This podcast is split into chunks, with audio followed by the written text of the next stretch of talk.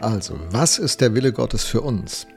Paulus schreibt an die Kolosser in Vers 10a im ersten Kapitel des Kolosserbriefes diese Worte. Dann könnt ihr ein Leben führen, durch das der Herr geehrt wird und das ihm in jeder Hinsicht gefällt. Wenn wir also Gottes Willen im vollen Umfang erkennen, wie es in Vers 9 gerade gesagt wurde, hat das Auswirkungen auf unser ganzes Leben. Wir können ein Leben führen, schreibt der Apostel. Das heißt, wir werden nicht nur informiert, sondern transformiert. Eine Metamorphose, eine Umwandlung, eine Verwandlung geschieht an uns, in uns und dann auch durch uns. So wie wenn man sich eine Zeit der Sonne aussetzt und die Hautpigmente, die sozusagen in uns hinterlegt sind, reagieren dann. Wir bekommen dann das, was im Mittelalter der Adel nicht wollte. Wenn wir uns Gott also in dem Sinne aussetzen wie der Sonne, dann geschieht in uns und an uns diese Verwandlung. Und das tun wir, indem wir uns beständig mit dem Wort Gottes beschäftigen und dem Heiligen Geist Raum geben, an uns und in uns zu wirken. Dazu gebraucht Gott Menschen, wie zum Beispiel für äh, die Kolosser den Epaphras und für den Epaphras hat er Paulus gebraucht. Gott beruft ja Menschen in Rollen mit dem Ziel, die anderen Nachfolger von ihm auszurüsten, fähig zu machen, in tatkräftiger Liebe einen echten Glauben zu leben. Zumindest steht es so in Epheser 4 ab Vers 11, kannst du mal lesen. Daran hat Gott großen Spaß.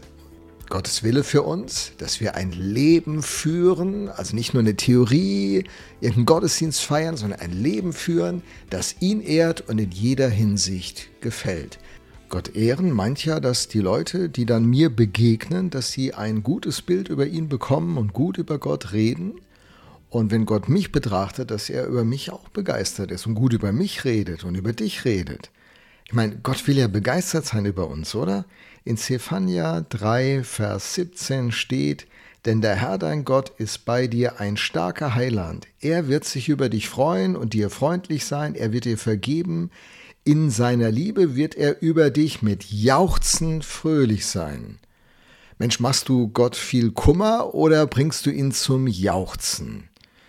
Das ist natürlich eine Frage, die ich mir genauso stellen muss. Gott ehren und ihm eine Freude machen mit meinem Leben, egal in welchem Beruf ich stehe, wo ich lebe, ob ich viel habe oder wenig. Ich möchte Gott gefallen. Jetzt bin ich Christ und das soll mein Leben prägen. Und meine Frage ist dann nicht mehr, jetzt bin ich Christ, was darf ich noch? Sondern, hey, ich bin Christ, was kann jetzt durch mein Leben in Gang kommen? Und ehrlich, das ist das Beste, was dieser Welt passieren kann. Also wenn du diese Bibelworte nimmst, zum Beispiel nur dieses Wort aus der Bergpredigt, liebet eure Feinde, wenn das auf dieser Welt ernst genommen würde, dann wäre ja mit einem Schlag alle Kriege beendet. Und solche Christen braucht unser Land und braucht unsere Zeit.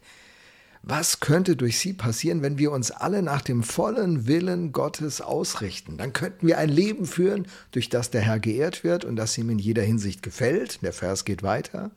Ihr werdet imstande sein, stets das zu tun, was gut und richtig ist, sodass euer Leben Früchte tragen wird und werdet Gott immer besser kennenlernen. Stets das tun, was gut und richtig ist gut und richtig, Gottes Güte und Gottes Gerechtigkeit. Sein Wesen würde sich auf dieser Welt ausbreiten. Stellt euch vor, wenn diese Güte von Gott diese Welt bestimmen würde und wenn die Gerechtigkeit sich durchsetzen würde an unseren Arbeitsplätzen, der Politik, in unseren Familien, was würde sich verändern?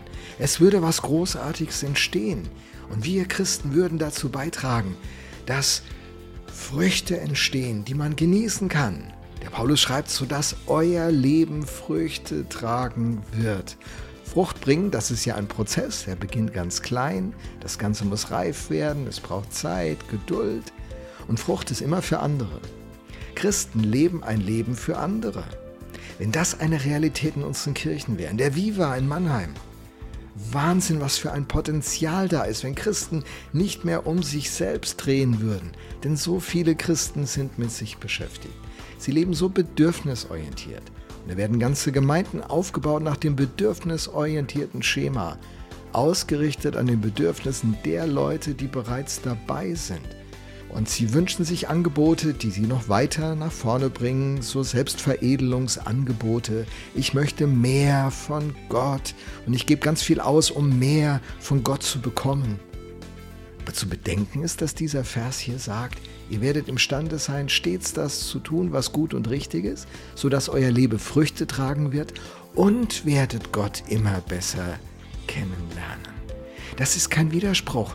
Während wir unser Leben verschenken, begegnen wir Gott in einer Tiefe, in einer Dynamik. Das stellt unsere Welt auf den Kopf, das würde unsere Kirchen auf den Kopf stellen. Solche Kirchen braucht unser Land. Und so eine Gemeinde, das war die Gemeinde in Kolossee.